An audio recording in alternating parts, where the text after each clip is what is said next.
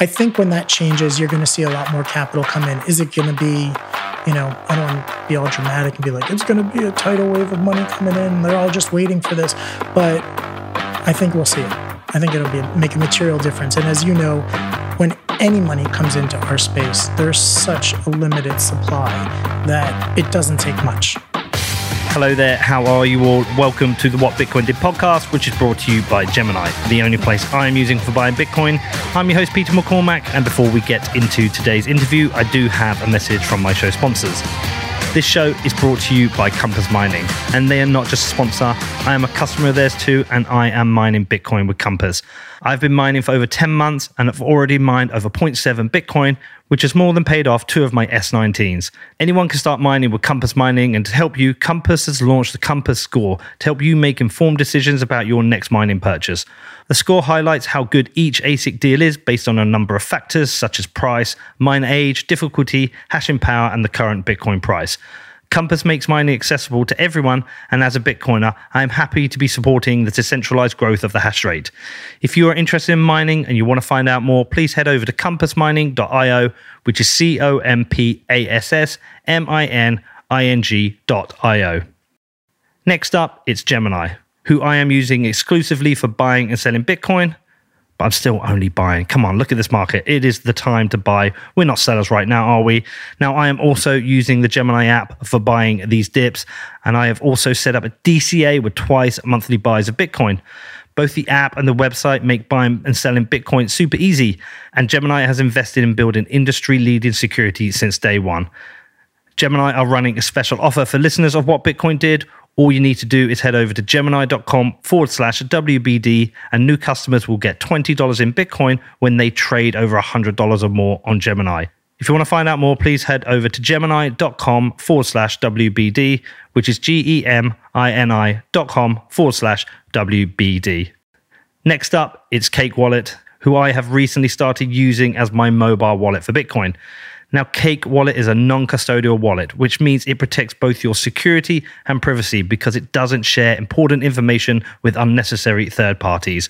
With Cake Wallet, not only can you hodl Bitcoin, but you can easily pay privately with Monero. It has advanced features for Bitcoin, including coin control and automatic address switching. The app is also designed to make it very easy for you to set up your wallet and back up your keys. If you want to find out more, please head over to cakewallet.com or search for Cake Wallet in the Apple or Google App Stores. Also, we have BCB Group. Now, BCB Group provide online business banking services for companies in the Bitcoin and wider crypto industry. And yes, I am now a customer of BCB too. They heard about my difficulty in finding a payment service provider that understands Bitcoin and they reached out to me. So I've moved all my business banking across to BCB and I could not be happier. BCB clients include major exchanges, market makers, funds, and miners active in UK and Europe, but they are now expanding globally. They have an amazing network called Blink, which facilitates instant free payments between BCB clients for all supported currencies. Now, listen, I know some of you have had trouble with this. If you're looking for a banking provider who understands and supports Bitcoin companies rather than creating hurdles, then like me, you may want to become a BCB customer. If you want to find out more, please head over to bcbgroup.com forward slash Peter, which is bcbgroup.com forward slash Peter. I've got a broken uh, block clock at home. What? You know the block clock? Yeah. I've got a broken one at home and it broke at 61,000. No. So it's sitting, it's sitting in my kitchen next to the one that says 19,000. I'm like, what? I've got one. Uh, we sometimes bring it traveling. Um, and the last time we I brought it back, I've still not plugged it in again, so it still says like twenty nine thousand. I look every day. Like, uh, even right? that. yeah. I sent Rodolfo a picture. I'm like, this sucks, dude. I was supposed to send the broken one back, but I didn't. Please tell me, are we recording this, Jeremy? Yeah. Brilliant. this is the start of the interview. What's it? A broken block clock is right twice a year. Let's hope so. I'll take that. It's well, at sixty-one thousand. So we uh, we had the block clock out for one of our interviews once, and it was yeah. um, it was there at the front and and had the price up. But the problem is, is because we were recording like six weeks of shows the show's coming out later on and the price is different. So we were doing shows and it was saying 43,000. The price was like 33,000. People are like, yeah. no, people are like, what the fuck?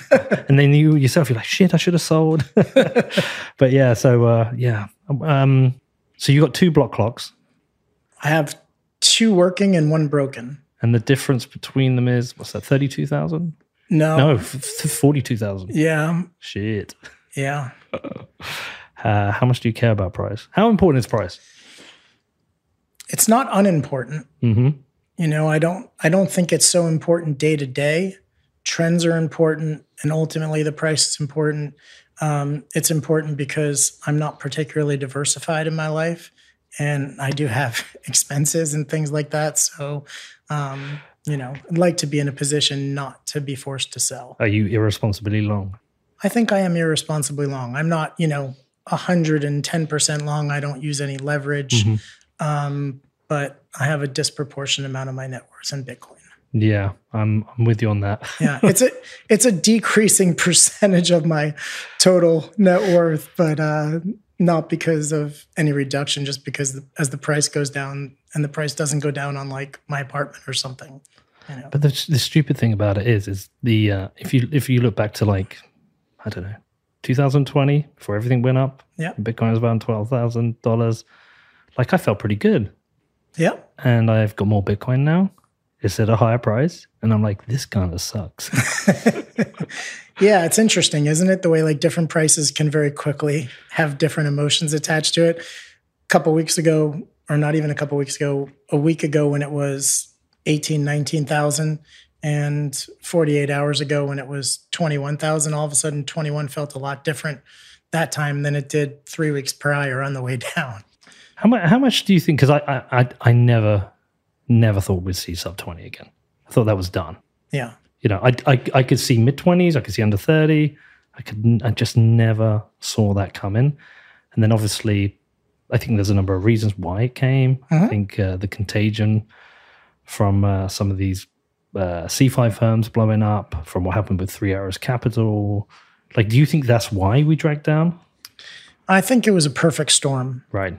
Um, one of the big factors I think is related to big global macro hedge funds.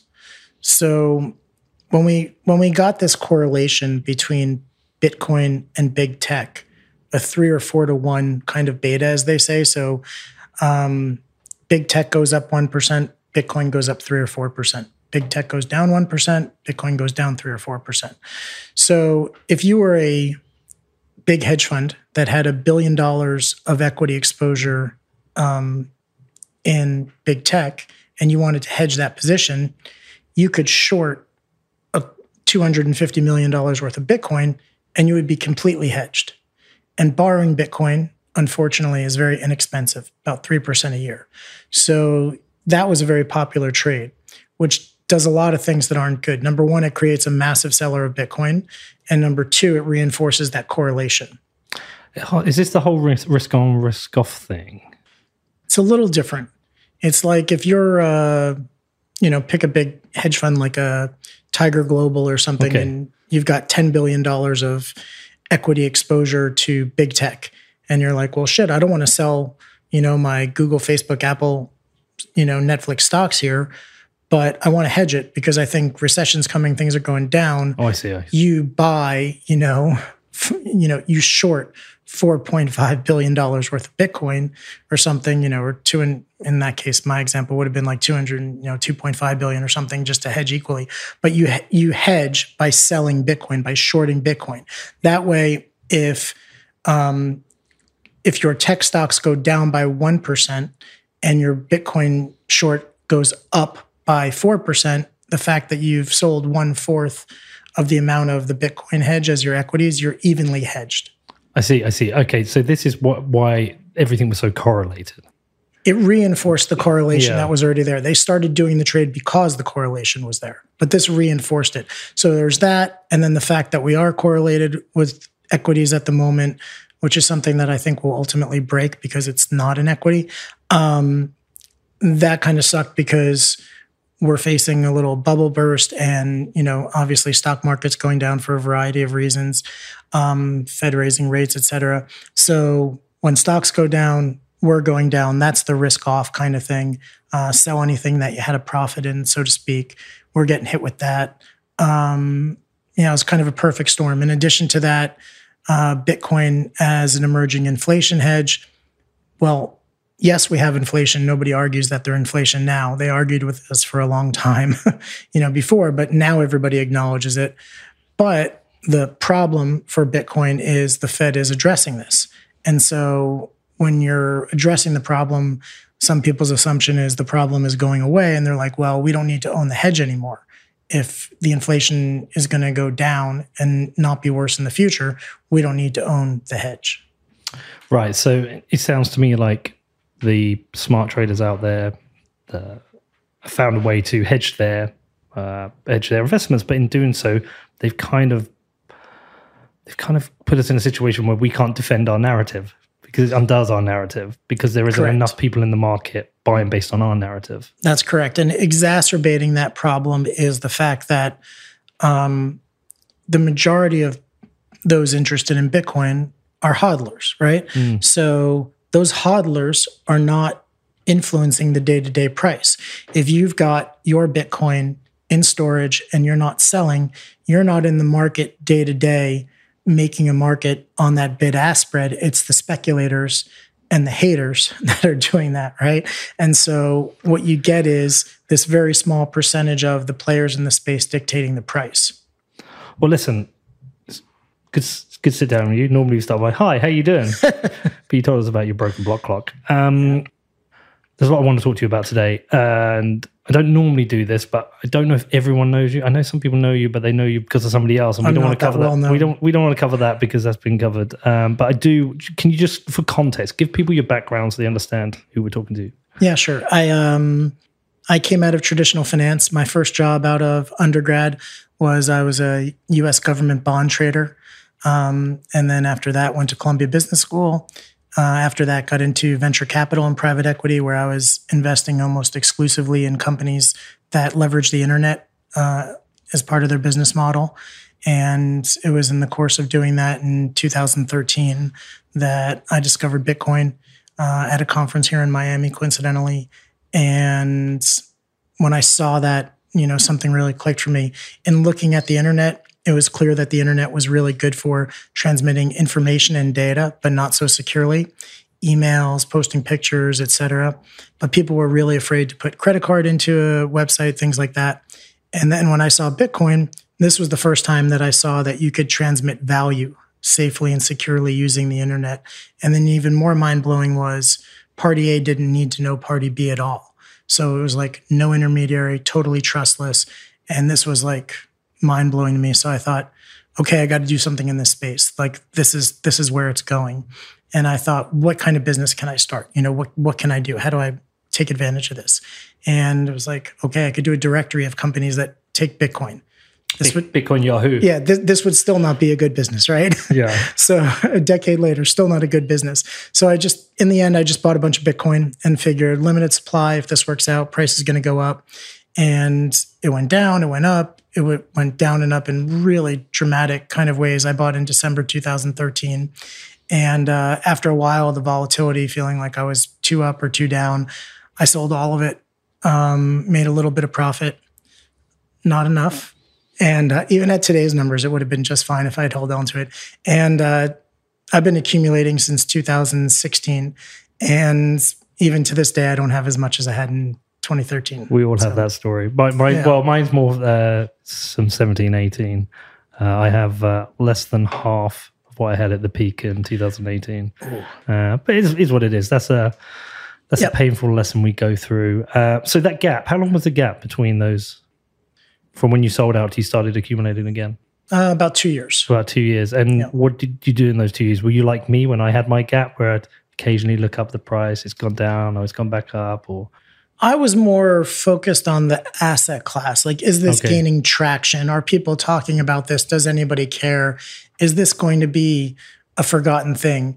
Because until the world starts to catch on to it and people are interested in it, it doesn't matter how cool the technology is if, if it's not gaining traction. And I, I started to have friends asking me about it and things like that. And you'd see a little more news articles on it and people would talk about it. So I started to like, you know, get a little more involved again and went back to some of my initial contacts in the industry who kind of um, were very helpful in like kind of you know, sharing what was going on on the inside of things. One of my buddies started Blockfolio back okay. in the day, and yep. you know, he was like kind of a Sherpa for me early on, and um, so yeah, just kind of networking around that. Group. Who's that? His name's Ed Moncada. Exactly. He might be the guy I used to play poker with. For sure, he was. Yeah. yeah, we used to have an online poker game during the. Yeah, he was in that. In he that was. Game. He was. Yeah. yeah. that was during the uh, COVID period. And, yeah. Um, he kind of taught me how to play poker a little bit back in the day. He's a good player. That's an understatement. We had some. Yeah. We had some fun tape. There were some tapes. It'd be him, myself, Mike McDonald, who's a professional poker player, uh, Charlie Lee. Yeah, Bobby uh, Lee. Bobby Lee. It was like good. It was always Mr. a good Light, Mr. Litecoin himself. Yeah, Brad yeah. Mills was in there. Yeah, uh, and maybe even Ari Paul. Ari Paul was in there. Yeah. yeah, I made about three Bitcoin during that period. Well done. I think I gave a lot of it back to Mike McDonald. I had a I'm such an idiot. We had one game where I was like, I think I was like 1.5 Bitcoin up, and like people are leaving because it was late, and there was just me and Mike left. He said, "You want to do some heads up?" And I was like, "Yeah." And honestly, in about 15 minutes, I lost a Bitcoin to him. I was like, "Get out of here! He's the professional." Yeah, exactly. So those guys are savage. So what what gave you a conviction back? Just just the general interest really what it was is when something captures the attention of an entire planet, you have to start paying attention. And I kept thinking to myself, Bitcoin doesn't have a marketing budget. You know, uh, if you think about Uber, right? Uber raised about $10 billion that they went and spent marketing Uber all over the world. Some information apparently is coming out now that they're marketing tactics weren't all that scrupulous and all kinds of stuff. But um, well, it's just come out in the UK as well. There's some somebody was having meetings with them. It wasn't a declared meeting. Uh, I think uh, someone in office. Yeah, yeah, but they're they're they're trying to purchase a lot of influence. They're spending a lot of money on advertising. I remember times when like people were setting taxis on fire and protesting and things like this, right? And you know, France, Paris was against it, London was against it, and then but nothing's more powerful than an idea that whose time has come, right? Mm-hmm. And when and when the people want something, they're going to get what they want. It may be like a circuitous path to it, but they're going to get what they want. And they wanted Bitcoin, they wanted some digital asset, right? And there was no marketing budget to do this. Yet across the entire planet, there was gaining interest in this. It was really amazing. And so I just kept thinking this is kind of a groundswell. This is this is really going to catch on and be a thing. Like we need to really get back in and be a part of this. So that that was kind of what did it. And this time we've had volatility again. Yeah. Up again, down again. Slightly different shape chart than four years ago. Uh, how come this time you haven't sold your Bitcoin all the way? I think this time you have to come back to the fundamental advances that okay. we've that we've had when I started my Bitcoin fund and, and got into this space and we talked to others about it, everybody in the United States had the same concern, which is, oh, the government's going to take this away, regulatory issues, um, this is illegal, all this kind of stuff, right? And this was a very legitimate concern. There was big concern: how is China going to regulate? How's the U.S. All the all these massive nation states who are potentially threatened by this digital asset, right? How are they going to react? And it wasn't until uh, this administration and Gary Gensler, for all of his other flaws, um, Treasury Secretary, et cetera, all of this started kind of moving in a more positive direction. Cynthia Lummis, awesome. Um, and so now I think we're at a point where we do have, we don't have regulation yet, but we've got a good deal of regulatory clarity that the US government is going to regulate this in a pragmatic way. And frankly, I think Bitcoin benefits from regulation. Um, and so that takes the single biggest risk off the table. Sorry, benefits from regulation or benefits from regulatory clarity? Both. Both. Both. I mean, regulatory clarity for sure. No markets like uncertainty, but actual regulation, you know, for the for the independent libertarian individual, yeah, they don't want any regulation, regulatory clarity. They don't even want to hear the word. You're evil for just mentioning it, right?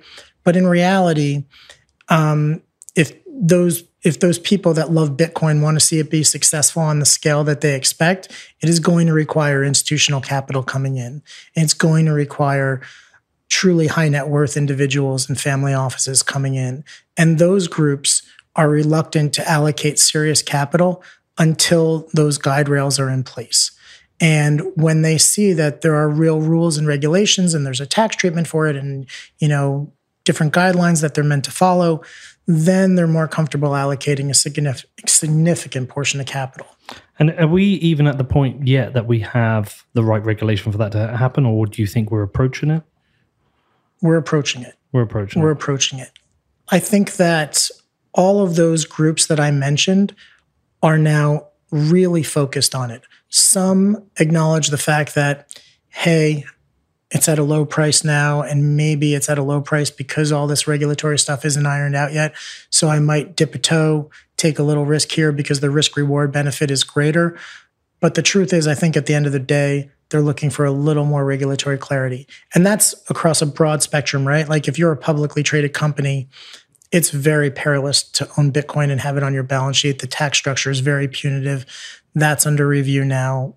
Optimistic that that gets, you know, set to something more pragmatic. So all of these things need to kind of be ironed out before um, before the real money is going to jump in.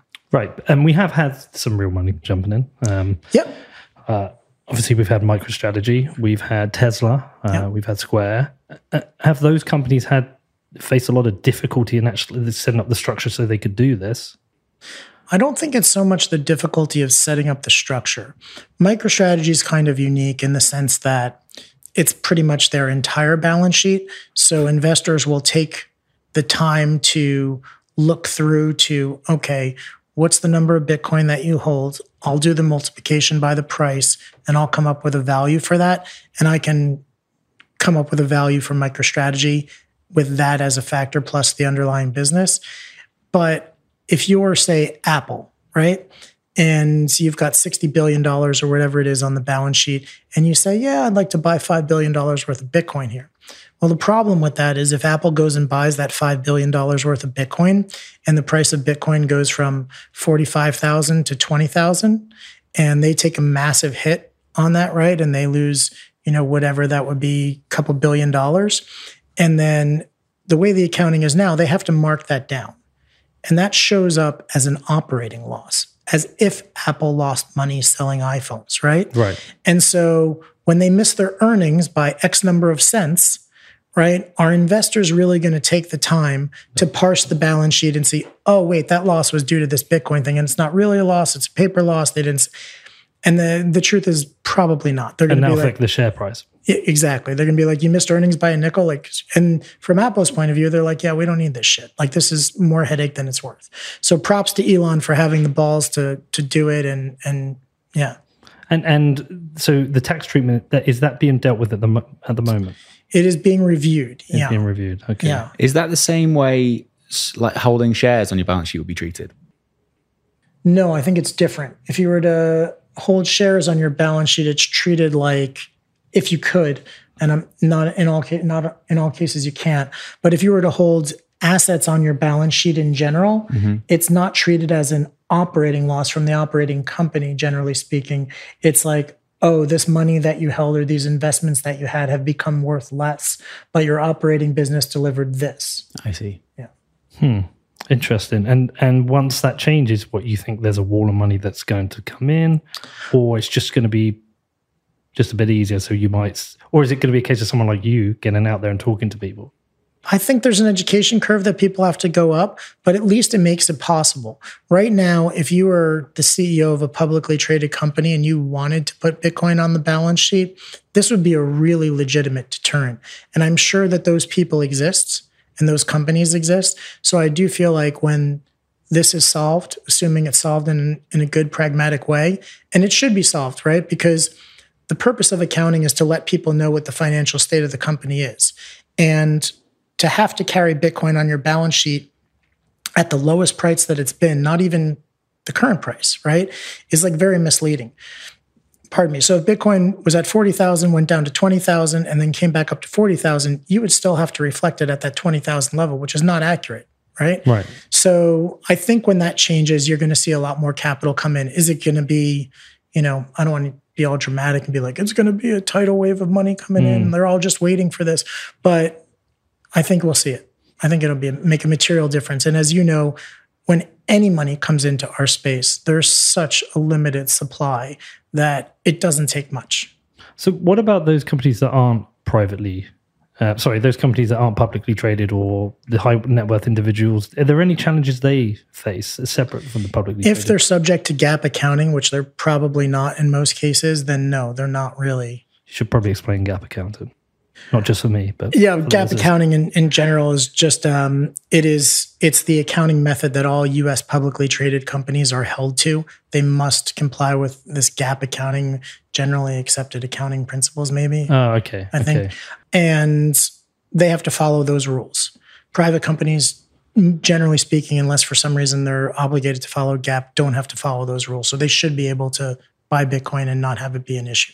And you you set up a new business this time. It wasn't a directory of companies accepting Bitcoin. I did, yeah. yeah, you set up. It Was it a fund? I set up a Bitcoin fund yeah. uh, called Bitcoin Investment Group, and the goal there was to try to deliver all the best attributes of Bitcoin um, to family offices, wealthy people, institutional capital, so that they could be as comfortable as possible buying Bitcoin. So this group of investors is not interested in, you know, holding their own keys. They're not particularly interested in going with a Coinbase or a new exchange where they, you know, just don't have the confidence that they're going to be there forever. They want a custodian that's a name that they can trust. So um, we did it with Fidelity, mm-hmm. twelve trillion dollar you know investment firm um, who's super pro Bitcoin. So we did it with Fidelity. Um, we have some really particular attributes of the fund that are unique. The biggest thing for me was to find a way to do it so that, yes, you can invest in this Bitcoin fund that we started, but if you ever wanted Bitcoin out of the fund, you can actually take possession of that digital property. You can get Bitcoin. So if someone invests in my fund and they say, you know what, Eric, I'm done, I want to redeem, they have a choice. We can sell the Bitcoin and go back to US dollars and send them US dollars, or they can provide a wallet address that will verify and will send them the amount of Bitcoin that they're entitled to. So that's a big deal. Um, the other, some other attributes are we charge a super low fee, just 1% a year. Um, it's not something that I really make any money on. It's more of kind of a service uh, to Bitcoin and the industry. Um, but also, all the funds are commingled, but we go to great lengths to do separately managed accounting so that when someone else in the fund sells their Bitcoin, other individuals are not impacted from a tax point of view. So you come in when you come in, you leave when you leave. That's what dictates your tax, you know, triggers. Um, in addition to that, the accounting for this stuff is really challenging. So we did something pretty unique. Uh, your statements are in Bitcoin. So if you have the equivalent of 10 Bitcoin in the fund, when you get your account statement, there's not US dollars on it. It just says 10 Bitcoin. So is the statement the same every month? Unless they're buying. The statement is the same every month, less the pro rata 1% a year fee, which is charged in Bitcoin. Right. one Bitcoin equals one Bitcoin, Eric. Exactly. And in terms of doing this, like you went out and set this up, how much of your work is proactive sales versus reactive people coming to you? It's almost all reactive. Okay. I'm just, some might say that I'm not a good marketer, um, but I just don't believe that financial investments of any kind are something that should be sold. Okay. I'm not really, it just doesn't fit my personality to sell a financial investment. I do think that I'm happy to, you know, in generality say that I think everyone should have exposure to Bitcoin. And I don't think it's the, you know, only put in as much as you can lose bullshit that I hear people say on television. I think that's very much not the case. Um, I think it should be a considerably higher percentage. Um, but I do think that once someone's ready to make that step, that we offer a vehicle that is the most prudent for a lot of reasons. Another cool thing about it, by the way, that I mentioned is you're investing in a fund. And here in the States, when you fill out your taxes on the front page of that form, it says do you own any cryptocurrency or did you invest in any cryptocurrency? Pretty sure this is just a way for the US government to start to know yeah. where it is. But by virtue of investing in Bitcoin Investment Group, you're investing in a fund. You don't own any Bitcoin. So the correct answer to that question is no. So it's also a nice way to. And then at the end of the year, our accountants do an audit, et cetera, and these people are given a K1 that they hand to their accountant, just like every other investment they have in a hedge fund or real estate property or whatever it is. So it's very comfortable for that class to invest. So I'd be interested how you explain it to people because depending on who you're explaining Bitcoin to for the first time, or maybe they know a little bit, the the attributes that you would put forward or the story you tell would be different. So if you're I don't know, if you've got somebody in Ukraine who's trying to flee the country and you want yep. to explain Bitcoin to them, there's certain properties you, you would be talking about, you know, self custody and um, censorship resistance, yada yada. But if you were explaining it to, I don't know, somebody based out in, I don't know, maybe in Africa who is mm-hmm. suffering under high inflation, you would explain it to them in a different way. But when you're talking to a you know high net worth individual in the United States, in the United States, right. you know, how do what is it you're telling them? I think the most constructive narrative is digital gold. And okay. it's easy to differentiate, as you know, ad nauseum, the, the why Bitcoin is so much better than a digital gold for an infinite number of reasons that we don't have to rehash. But that's the conversation that I have. It's there was gold, this is a digital gold. Every digital successor of every analog predecessor has not just equaled you know their predecessor they have like crushed it whether you, you can think of traditional phones rotary phones and mobile phones kind of thing right mm-hmm. um, and it is reasonable to think that bitcoin is a digital gold um, and they invariably have children or grandchildren and it's easy to explain to them that their child or grandchild doesn't have any interest in the bar of gold that they have in their safe, but they would have interest in Bitcoin. And they quickly start to understand why younger generations who grew up with an iPad or an iPhone in their hand would gravitate towards this. Those are the same people that had no problem spending $10 on a skin in a video game when they were just a kid and thought it had real value. Whereas the parent was like, that's just pixels on a screen, you know? So I think that that resonates. And you get most of the phone calls that I have occur with uh, some matriarch or patriarch on the phone, this, you know, 65, 70 year old, very wealthy individual, and their kid on the phone with them, or their grandkid in some cases. And it's like, well, you know, my kid's been telling me about this for years, and, you know, they dismissed him, but now it's on the front page of all the newspapers they read and CNBC, which they're watching all day. And now they want to know about it and they don't want to look stupid having missed out. So digital gold, I think, is the most constructive narrative. But in addition to that, you look at gold at roughly, you know, 10 plus trillion dollars. I think it's also the most constructive narrative for the success of Bitcoin, not just for, you know, potential affluent American investors. If we get to, you know, $10 trillion as a market cap on Bitcoin, or even half of that, I think a lot of stuff starts to fall into place. And yes, Bitcoin's got battles that it wants to fight, but those battles go a lot differently, you know, at uh, you know, 250,000 per BTC.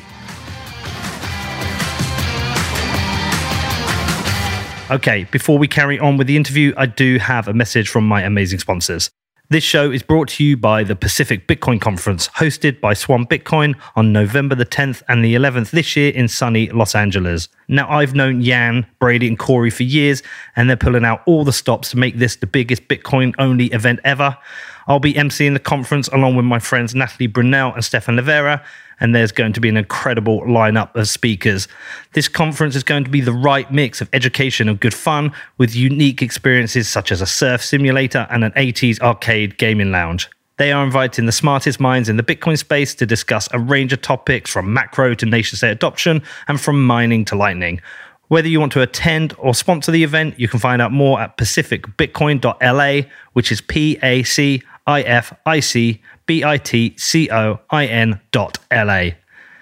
Next up, it is Ledger, and the world's most popular wallet just got better. Ledger has recently announced the launch of their Nano S Plus. With a larger screen, it is now easier to manage and verify your Bitcoin transactions, and the Nano S Plus maintains the same level of high security as all other Ledger products. I have been a Ledger customer since 2017, and I absolutely love the S Plus. Ledger is the smartest and easiest way for you to take control of your Bitcoin. If you want to find out more and purchase a hardware wallet from Ledger, then please head over to ledger.com, which is L E D G E R.com. Next up, it's BitCasino. Established in 2013, BitCasino was the first licensed Bitcoin casino, trusted by tens of thousands of players worldwide. Not only do they have cutting edge security, but fast withdrawals and VIP experiences that money can't buy. With over 2,800 games and tournaments to compete against each other and 24 7 live chat support, BitCasino is the best Bitcoin casino out there. To find out more about BitCasino, the first Bitcoin casino to win an EGR award, head over to bitcasino.io, which is B I T C A S I N O.io. And please remember to gamble responsibly. Also, we have BlockFi. Now, BlockFi bridges the world of traditional finance and Bitcoin, empowering you for this future financial world. And for those people living in the US who own or are interested in owning Bitcoin or stacking more sats, the BlockFi Rewards credit card provides the easiest way to earn more Bitcoin. There are no fees to use the card, no annual fee, and no foreign transaction fees. You can earn 1.5% back in Bitcoin on all purchases forever and you can earn 2% back in Bitcoin on every dollar over $50,000 of annual spend. Now, if you want to stack sats with BlockFi, then please head over to blockfi.com to find out more and read the terms and conditions. All available at B L O C K F I.com. Well, is that because uh, somebody was explaining to me once? There's uh, there's some investors who can't invest in Bitcoin because the market isn't just big enough. I'm not sure. Maybe at the nation state level, some might think that, but I don't think so. I mean, Saylor's bought what four billion dollars worth of this stuff. I think, I think it's big enough. Who was telling us that? Do you remember that?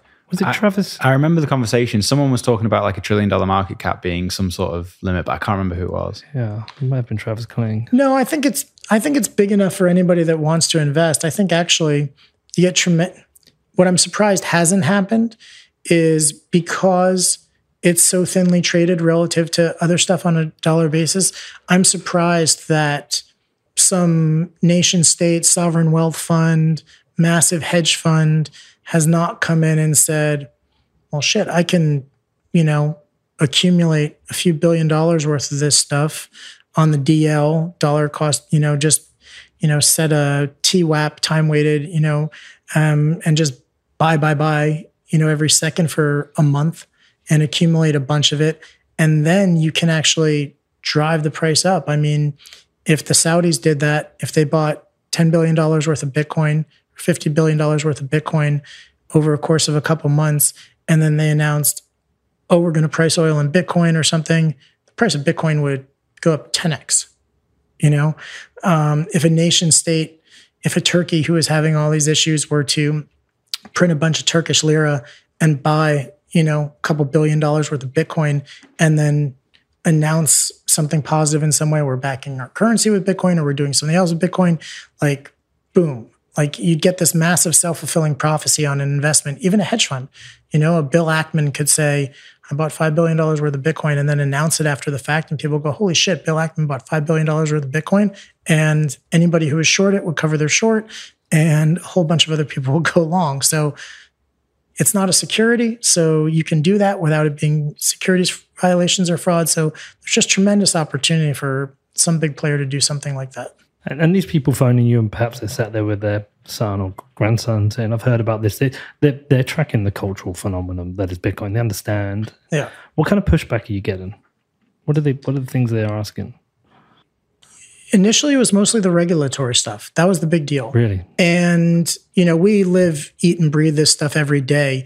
They don't know about um, Lummis and Gillibrand and, and the bill. They don't know about the president's executive memorandum, you know, ordering people to regulate this pragmatically. They're not aware of these things. They just, they might still have these misconceptions that this is going to get outlawed. And you just kind of have to update them on, well, here's where we really are. And, you know, we have bipartisan support. How many other things have you heard of in the United States that actually have bipartisan hmm. support? Mm. Not a lot. Well, yeah. So, I mean, that's been on my mind a lot recently. Is if you want to cover Bitcoin from the angle of uh, conservative politics, there's a lot of people out there you can talk to. And if you want to cover it from a libertarian angle, there's a lot of people you can talk to on the uh, more progressive liberal left side, there yeah. not so many people, and you know we're actively trying to pursue people to talk about it from that side. I, I think it's really important that it is a yeah. non-partisan issue. I think what uh, Senator uh, Senator Gillibrand and Senator Lummis did was was incredible, and you know, big props to them for that. We we've got a guy coming down in the next couple of days who's working on a book called The Progressive Case for Bitcoin. Mm-hmm. And uh, we've gone through the original structure with him, and it's, it's I mean it's fantastic. He's approaching all the issues that yeah. progressives care about, and he's he's shining a Bitcoin lens on that. And rather than get into fights of oh, you know, criticizing people for their, their political beliefs, actually, be, it, we can get in this more proactive space where we can start actually saying, well, if you think if you care about this, this is what Bitcoin can do for you know, wealth inequality or the wealth gap, or this is what it can do to support uh, climate change issues. There's all these yeah. issues that we can deal with, and and I think what that does, it stops us. Uh, fighting over our differences and start trying to empathize with our differences and use Bitcoin as that kind of um, that tool to bring people together. I think it's actually. I think the case for uh, the progressives and the liberal left is by far the strongest case that Bitcoin has to mm. make. I think that um, you've got tremendous percentage of this country as well as the world that is unbanked, and to be able to have those people ostensibly be banked just by having a smartphone, which they already have, is pretty remarkable. Take it to the next level the fact that they might be banked and be able to hold their wealth in something like Bitcoin that's not going to get crushed by inflation like the dollar would. Now you're narrowing that wealth gap a little because if you're in that upper class, that asset owning class of people, inflation is bad, but it's not that bad because you own assets, real estate, stocks, other things that are inflating with this inflation. You're getting that asset inflation benefit. But if you're living paycheck to paycheck, you literally cannot afford the gas and the groceries, and you don't have the benefit of those assets inflating to offset that. So the fact that they could be holding Bitcoin on their smartphone in kind of like a savings account and in the same simple wallet when they want to transact, you know, swap into a stable coin or USDC or whatever to do a transaction, that could really, really help them in multiple ways. Number one, they could save because now they have a bank. And number two, they can fight inflation. So I think the use case is really extraordinary. Yeah, we had Avik Roy on the show from FREOPP. I don't know if do you know Avik? I don't know him personally, but yeah, yeah, yeah. I, I, think you'd get on well with him. We made a show recently with him because they wrote uh, a piece uh, covering the compounding effects of inflation on the poor, and even at two percent, the, the, traditionally targeted two percent yep. government inflation, that has a compounding uh, impact on the poor.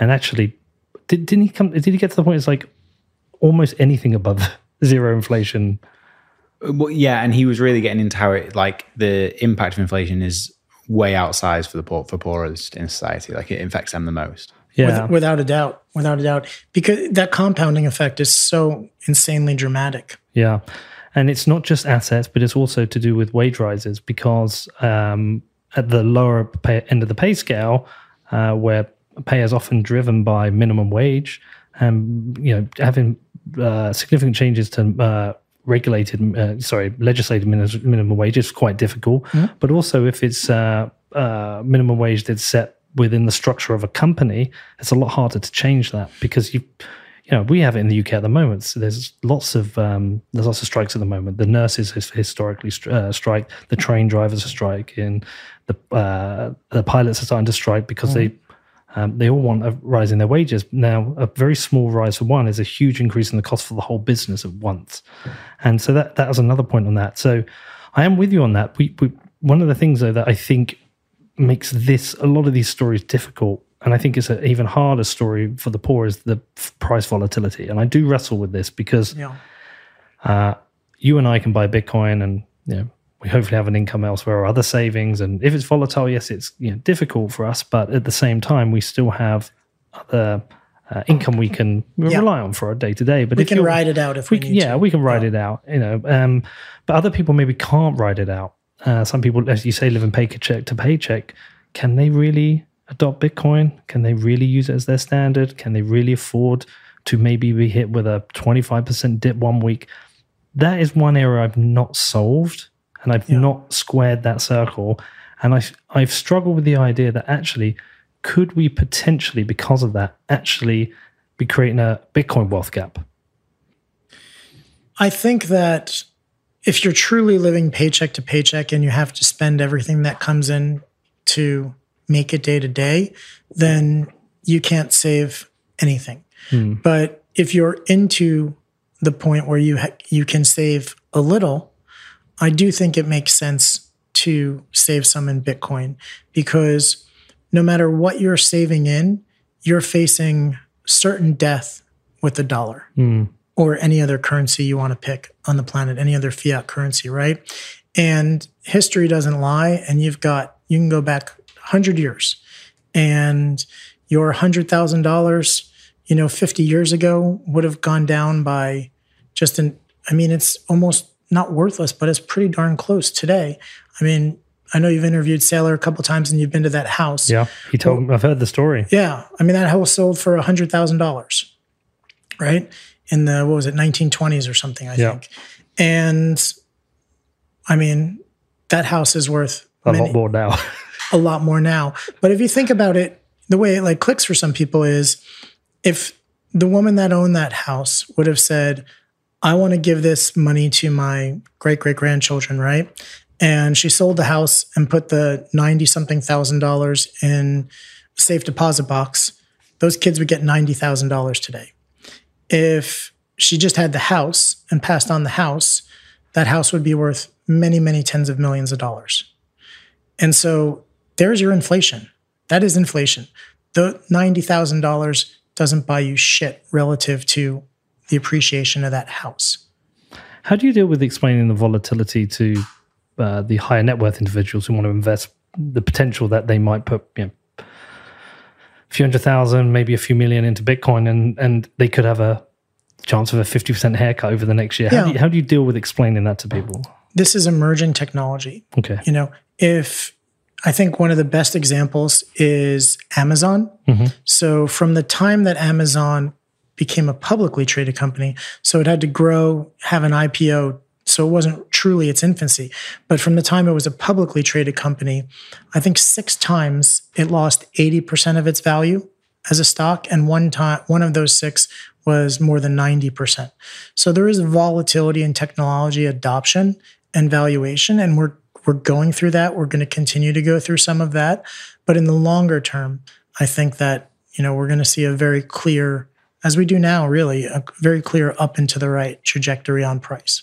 All right, I want to go back to that thing uh, a moment ago where you talked about the dollar. You say it's always facing, yeah. certain death.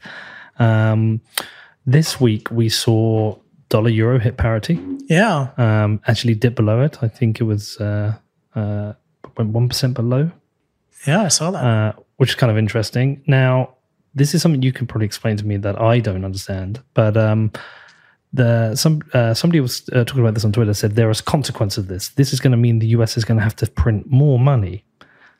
And I was like, huh, why is the US that? is going to have to print like there are more. there are imp- there are global implications for for not only the uh, the country that the countries in Europe, but there's global imp- there's actual implications for the US for having yes such a high value currency. Yeah, it can potentially hurt US business pretty dramatically, right? Is that with exports? With exports, yeah. Yeah. US, US company exports become that much more expensive and unaffordable to folks buying in euros. They buy less, the companies sell less, they suffer. It hits through that way. So I think that's the big downside.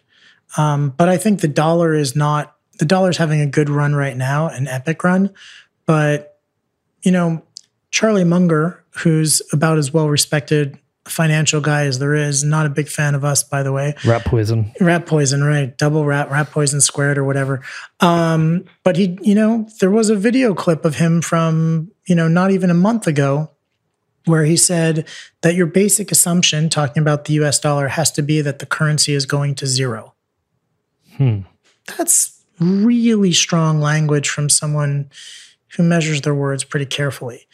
And, you know, so yes, the dollar is having a good run here. In the long run, the US dollar faces serious challenges from the money printing, in my opinion. I agree with Charlie on that. Does it worry you? I've got more immediate worries, but I, you know, I'm not, I'm not sure I'll live long enough to see to see it be a thing And you know, I don't have any children, so not being completely selfish, but no, there's shorter term stuff that I kind of focus on. And I feel like um, it's best to spend your time worrying about things you have some kind of influence or control over. Like Bitcoin. Like Bitcoin, like, you know, just other stuff in general, educating people on this stuff. And I don't I don't know that the outcome is avoidable. It may be inevitable, but awareness is important. And if you the the worst thing would be to be a victim of something like that and have not seen it coming or not know. So to the extent that you can inform people, educate people, this is a likely possible scenario, you know, behave accordingly, people can kind of take it upon themselves to work with solutions that they think, you know, might help. But even with that, I, I mean, me and Danny were talking about this before. I, I was like, well, how do you prepare for this if you know it's coming? Um, a year ago, I could have transferred my pounds to dollars and I would have hedged UK inflation with that, but yeah. I didn't know this was going to happen. Um, I could have put more money into Bitcoin and Bitcoin's dropped. I could have put money into equities. Equities have dropped. Uh, I could put money into housing, which has a. It seems to be the one that hasn't dropped yet, but there is a yet. there's a lot of things pointing at housing market. The that's dropping. That. Yeah. yeah. that's dropping. And so with everything drop, it feels like mm. everything is dropping. Well, what do you do? Like, I don't know. I don't know what to do. I mean, I have some Bitcoin and I have a property, yeah. but I don't actually know what to do here. And I do worry for. I do have children. I do worry for them. What, what and what does a collapse of a, a currency or many currencies around the world mean? Yeah, I can tell you the solution to how to deal with a recession or depression is not what Warren Buffett said. What did he say? He said you've got to be really great at what you do, which is total cop out and just a ridiculous thing for someone like that to say. If you're in Venezuela, I don't care how good a cardiologist you are, it's not going to make a fuck of difference when the currency goes to zero. And I know that right. for a fact. I went yeah. there and I yeah. went there and I met a guy who was a, a, university professor and he just explained to me about how his entire savings just evaporated. Right. So it, it being great at something is not the solution. Um, there are no easy answers, which is why Buffett gave such a crappy answer, right? It's not because he's not unintelligent, it's because a better answer didn't come to his mind. Um, I think it's got to be on the investment side, being aware. First, you got to be aware of the fact that it's happening. But you just said, if I'd known, I could have done X, Y, Z, right? But you have to know. So paying attention, being informed, and maybe it's just a mass psychosis of all of these things saying, shit, we need a solution to this. There is no solution. And it's kind of collectively, maybe even to some degree, self fulfilling prophecy or positive reinforcement loop where people say, something like Bitcoin is the solution. And then therefore it becomes the solution hmm. because mm. the world believes it is. So one of your lifeboats is Bitcoin. It is my largest lifeboat. it is my largest lifeboat. Hey. But you know, it's like the analogy Saylor gave. Would you would you rather be in a little lifeboat on a stormy sea, which is what we are, right? Or do you want to be on that really big ship with a massive hole in it that is definitively going to sink? So certain death or a little bit of risk, or maybe a lot of risk. I'll take the little bit of risk. I'll take a lot of risk. I'll take a lot of risk. Um, you know, you, you seem to have pretty good conviction, which is awesome. With a high degree of humility. With a high degree of yeah. humility. Is there anything within Bitcoin that you question yourself? I mean, I know you've been in since about 2013. You said yeah. at the conference, you must have had, you've seen narratives come and go, people come and go, ideas come and go, prices go up and down. Is there is there anything you, at the moment you're questioning? Yeah, so you know, I, I chatted with Charlie Shrem about this a little bit, and one of the things that we agree on, which is certainly not popular among Bitcoin maximalists, is that the event horizon has not passed. We are still in the hopeful and experimental stage. And one could call it conviction to think that it's absolute certainty of success. And another could call it, you know, maybe being a little bit irrational or wishful thinking. I think, uh, you know, I'm hopeful. I'm constructively hopeful. And I don't think there's a better solution. And I think it's important in life to stand for something. And if you're going to stand for something, for me, you want to stand for something that's morally and ethically sound. And that's the most important thing to me about Bitcoin is that it's morally and ethically sound. no, you know, no rulers, no one's disproportionately advantaged um, or disadvantaged for that matter. And so I think if you got to cheer for something and stand for something, for me, it's Bitcoin. And I'm hopeful that it works out, but I'm not, uh, I'm not going to say that hyper Bitcoinization is inevitable. Right. Well, listen, the last thing I want to talk to you about is uh, last summer I was in El Salvador and I played chess with Jack Mallers. Don't even tell me that you beat him. I'll be Come super on, impressed. Man, I didn't beat him. Uh, he is so good that we had a game. He yeah. said, I'll tell you what, I'll turn my back around from the board and we'll play and I'll just tell you where to push my pieces. I was like, I'm not going that far. Um, so there is chess where you can sit down and play with somebody. I can, me and Danny can have a game, and yeah. We, as we go along, we'll try things and figure things out. Yeah. There's no real strategy. And then there's Jack Mallers' uh, chess, where offensively, yeah. he knows his next 20 moves, and defensively, he knows every move I make, like what he's going to do for that. So his first almost 20 moves on the board are all automatic. He knows every scenario mapped out. And I managed to, I think I held on for about 20 moves where I was like, I'm in this game. I'm in it. I'm responding to him. I'm seeing every right. scenario. I miss one thing. I'm done. done. I'm dead. Yeah.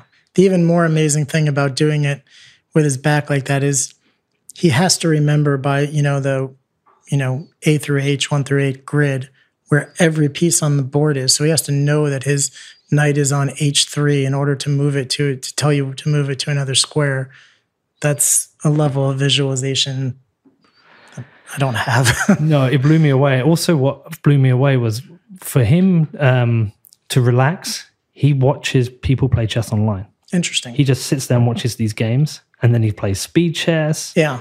Um, for me, it was it, it was a, I was watching something and realizing I will never be able to do that. I don't think that's true.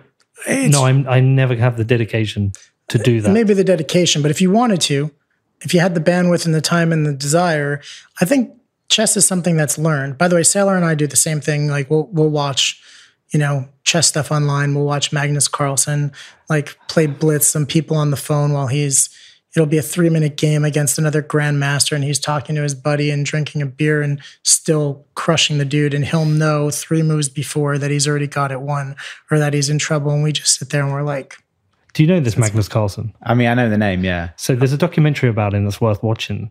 And there's um there's this one time I'm pretty sure it's him where he's got his back turned like Jack. Yeah.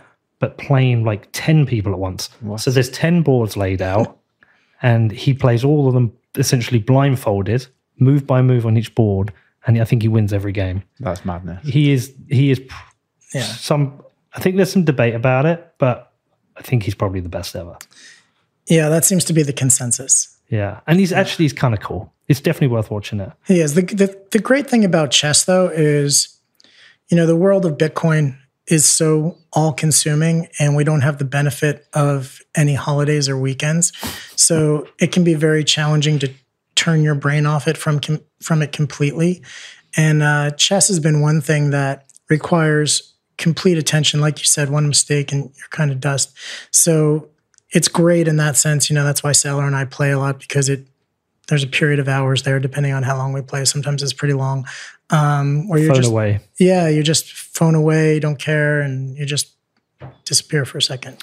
Well, Danny, Danny had came up with an idea. Danny wants to film you and Saylor playing a game of chess, talking about Bitcoin. you can film us talking about Bitcoin. I don't you know, I think that's just something for us. I neither neither one of us are Jack Mallers level. Let's put it that way. I think we're we're we're decent enough players, but not to the point that you know going to be putting it on display. That said, I don't think you're going to get Saylor to do much other than Bitcoin related on.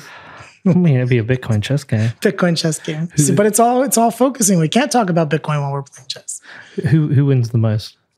He wins the most. He wins the most. He wins the most, but um, I win probably 30, 40% of the okay. time. And when we first started, uh, I'm not sure if I told this before, but I don't know if you saw the outdoor board when you were there. It's kind of a big outdoor board. And uh, the first time we played, um, I really didn't. I played when I was a kid, didn't really know or remember the rules. And I moved my pawn, and he kicked, like literally kicked my pawn off the board And I and I go, what the fuck? You know? And our friend Ray looks at me and just like shakes his head like, yeah, it's a thing. I'm like, he goes, en passant. And I was like, is that? And uh, so I'm Saylor doesn't give a shit that I didn't know the rule. I was like, sorry, dude. Like, you know, you lose, I'm doing my thing.